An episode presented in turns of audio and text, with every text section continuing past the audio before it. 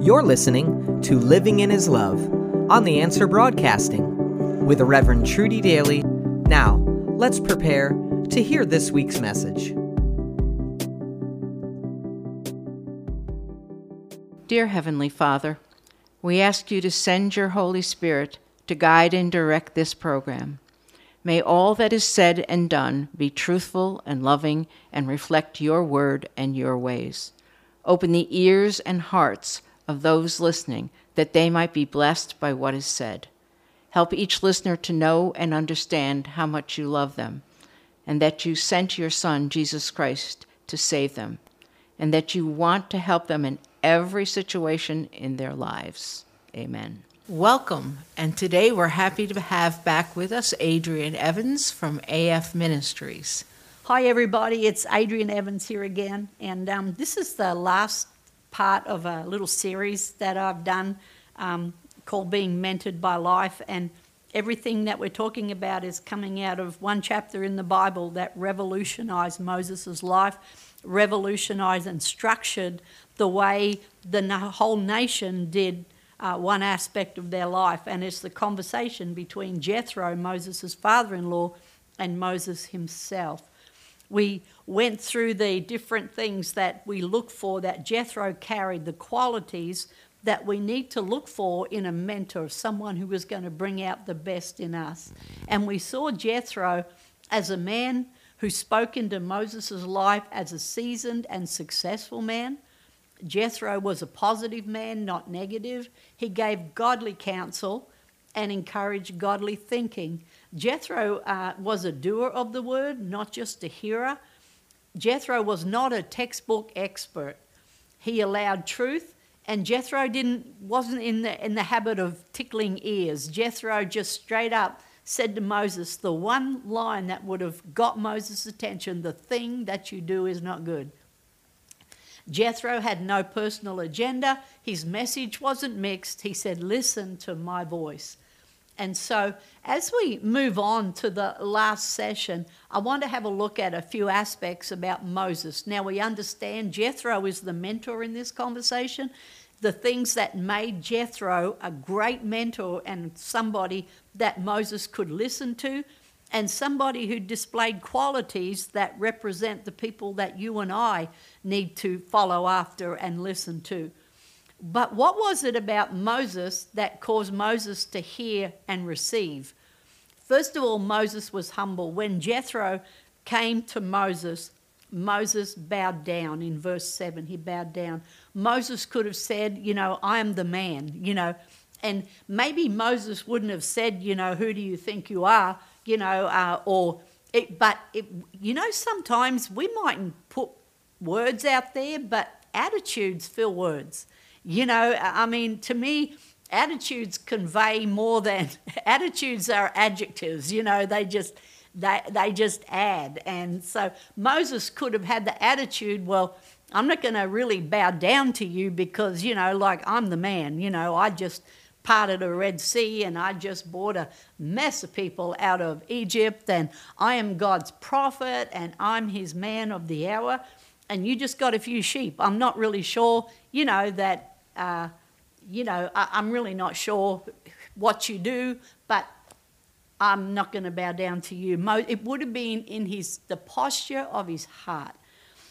Moses bowed down, and all that he could have said, all that he could have thought, just went to the wayside, and he welcomed Jethro with open arms, as man to man, as son in law to father, and put aside the whole God given call and all the miracles and everything that he had just done in God. He just laid it down and he just shared heart to heart, man to man, and bowed down. I, w- I love the fact Moses was humble. As a matter of fact, when we understand humility, we will realize that we don't have a great understanding of humility because Moses himself wrote of himself, Moses was the most humble man who ever lived. Now, that doesn't go in line with our doctrine and our understanding of humility, you know. We think that's pride or something, but he has an understanding of humility. And what I like is Kathryn Kuhlman once said, You show me a humble person, and I'll show you a person that God is moving powerfully through because they know they can do nothing except with him. And so I, I, ju- I just love that Moses. He bowed down, he was a humble man, but he also told us that too, which is, I think, is pretty cool. Uh, Moses was transparent you know, he told Jethro of the hardship. Before we talked about Jethro didn't focus on the hardship, but Moses was honest. There's no pretense like, oh, bless God, we just parted the Red Sea and out we came and it's all been smooth sailing and, you know, it's been all great. No, he, he just, he was transparent. He told of the highs, the lows of the journey. And he, he just said, hasn't been all smooth sailing. It's been some hard times. And oftentimes in life, and, and a lot of times, we're taught not to be transparent, but to live in pretense. And like everything's fine, everything's fine, when we really get to it, we're not. We're hurting, we're broken, broke. We, we, we're just trying to put this facade out there that everything's fine. And sometimes we do that and we call it faith. But I, I, I'm not I'm not a believer that that that we should just put it all out there for everybody. We shouldn't because by faith I talk about where I'm going, what God is doing. I talk about the end of the journey. My words reflect the faith journey of my life and the outcomes that I'm walking through too. But it doesn't change the fact that I still need to be transparent in the journey. It's, it's like you need to find people in your life, in your close quarters. I call them the third court people, the, the intimate part of your life. And there's usually only two or three, if that, where you can be totally transparent with. You see, that's how God works. He uses people when we share our words. You know, healing comes and light comes when, even when people who carry deep, deep secrets and deep things that they're ashamed to talk about. You know, when, when the enemy can keep something hidden, it's empowered. It has power over us. When we put it out there and we bring it to the light, it starts to lose its power. And so, this is our number one thing sometimes. We're afraid because we, we keep things hidden, and shame keeps things hidden. And I digress just a little bit, but this is worthwhile saying that so many people carry these secrets in their heart, or maybe their habits, or maybe their addictions they can't break and they're afraid and they're ashamed of it and they keep it buried. Can I encourage you that while you keep it hidden, you're giving power to that thing? You need to find the people to talk to, you need to find the safe place and be transparent. And when you become transparent, that starts to lose its power. You're bringing darkness to the light, and the light is going to dispel that, that thing, whatever it is. So, but here is Moses. He's transparent. He just said, Man, part of it was hard, some of it was just awesome. You should have seen what God did. You know, I mean, that would be, I would be an awesome conversation, I would think. And so Moses was transparent, but be careful who we're transparent to and um, just understand that God knows that we're, we're human vessels, that we're a fallen nature. I know we're redeemed by Christ and everything, but there's only one Jesus, and you and I aren't Him. And so when we come before God, you know, I, I have a, a favorite thought or an idea or whatever it is I live my life by, that when I come before God, I am totally honest. I am totally transparent. I love the scripture. Paul said, I stand open and naked before him with whom I have to do. And I was like, I read that and I thought, God, I want to stand there. Nothing hidden, nothing hidden, God. Even the good, the bad, and the ugly, God, I stand open before Him with whom I have to do. And when I come before Jesus and I posture before God, I come open, hiding nothing. And I ask God everything. God, I stand exposed before the light of heaven. And I, I believe that that transparency and that vulnerability is a powerful place to stand and be in, in our relationship with God. So I just, I just love it the fact that Moses bowed down, and yet he was such a mighty man, such an obedient man, and such a powerful man of God. And when he met his father in law, he bowed down and honored his father in law. I just think it's so wonderful to see people who have great success in life, in ministries, in business, or doesn't matter, families, you know, great success. They still walk with a humility. They still walk with a, an openness. They said, you know, it hasn't been hard, but we got through this part of being seasoned. But anyway, Moses was humble. He was teachable in verse 24.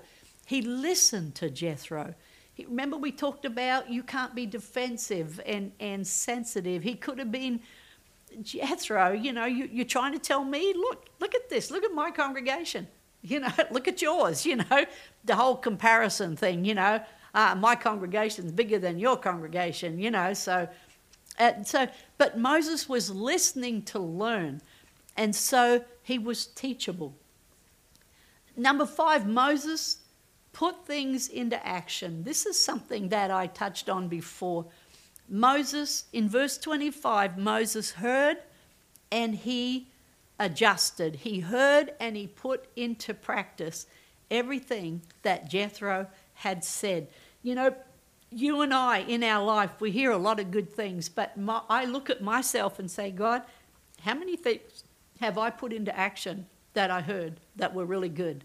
Just in the last maybe 36 hours or 24 hours, or maybe even from my own voice, I need to do that better. I hear it from me. You know, we speak to ourselves all the time. Sometimes we give ourselves really good advice, but we don't follow it, you know, and it's like, God, I, I know I should have done that, you know. Again, I got to be a doer, not just a hearer. I know in, in the church world and uh, in so many other, in, in the business world, I'm sure it's the same. We go from seminar to seminar to seminar to seminar and we hear all these good things and we get so fed and fat and, and, and yet really nothing much changes. And then all of a sudden we blame the teacher or we blame the preacher or we blame this person, but most of it is because I haven't put into practice what I've heard.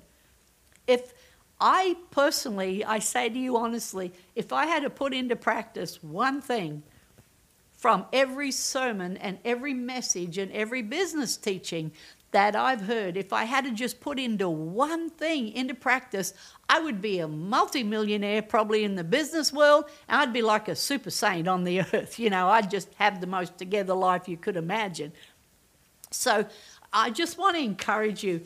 Moses listened with the purpose of obeying, not just listened to be there to hear. He listened with the purpose of obeying and he made the necessary adjustments. You know, sometimes uh, you and I need to remember just write down one note in, in, a, in a teaching or whatever our avenue of life is. Just write down one or two little notes and go home and focus on one of those those two little things and put them into practice, you'll find it'll bring great success to your life. And so at times we, we just hear, but we don't adjust. So Moses put the teaching into action. He didn't just say, Wow, good on you, Jethro, that was really cool advice there, and then go tell everybody else what Jethro said and Moses not do it, you know. So Moses put teaching into action. the um, the, the thing that I love mostly about Moses, and just I'm getting ready to close the whole, the whole sermon, the whole series, so I hope that I'm not just too early here, but I want to reiterate this is one conversation in the history of Moses and Jethro. One conversation, one season, and it changed the course of Moses' life, ministry, and the structure of how they did this in a nation. You can never underestimate the power of one change, of putting into teaching, one thing, of putting into action, one thought, of putting into action, one adjustment. I mean, we always have to be that, that vessel that's open, that's willing, that wants to learn. You know, I, I believe that Moses probably would have been so tired. I can't even imagine. Like, I've done counseling, not a lot of it. I'm not a very good counselor at all. But I, have done some. And um, seriously, in, people into action is tiring. And you know yourself, you're listening to me out there. Sometimes we can talk with a friend over a need and we just get tired because there's a continual giving and a giving and a giving. And, and so this is what Moses was doing all day, every day. And the people had nowhere else to go. So they are lined up probably by the hundreds and hundreds waiting to get into Moses' ears. So this conversation that Jethro had to Moses changed everything. And I, I think, I look at all the leadership it empowered. I look at Moses' new prayer life. Moses now prays. Moses now has time to pray. Moses has leaders now growing in the area of leadership and talking with people. And then Moses is now teaching more because he's got more time to teach the leaders the statutes of God and the, what, how they should counsel the people. So, uh, excuse me, so much transitioned because Moses was teachable and Jethro wasn't afraid to speak into his life because Jethro cared for him. There's people in your world that care for you enough to teach you and to show you. They're seasoned, they have good intentions. And so I want to encourage you learn, listen, adjust. And I pray that something really great has happened, um, that you will hear some of these words and you will use them to adjust your life and do more and more and more, um, just more successful life. There's nothing like the taste of success, you know. I mean, so, whatever it is, just take it, adjust your life, and um, if it stuck out to you, do it, because that's usually how God speaks to us too. The word that I hear in a message is usually what He wants me to hear, and He wants me to take it home and adjust. So, let me encourage you. Let me just love you and thank you for having me in your space. And I pray that these words will help you grow and be successful in your field of life. Thank you. Dear listeners, thank you for sharing this time together with us. We ask God to bless you, heal you, and to provide, protect, and prosper you. May God allow you to experience more and more of His love for you. We pray that this week's message has touched you in a powerful way. To connect with us online, visit us at theanswerbroadcasting.com.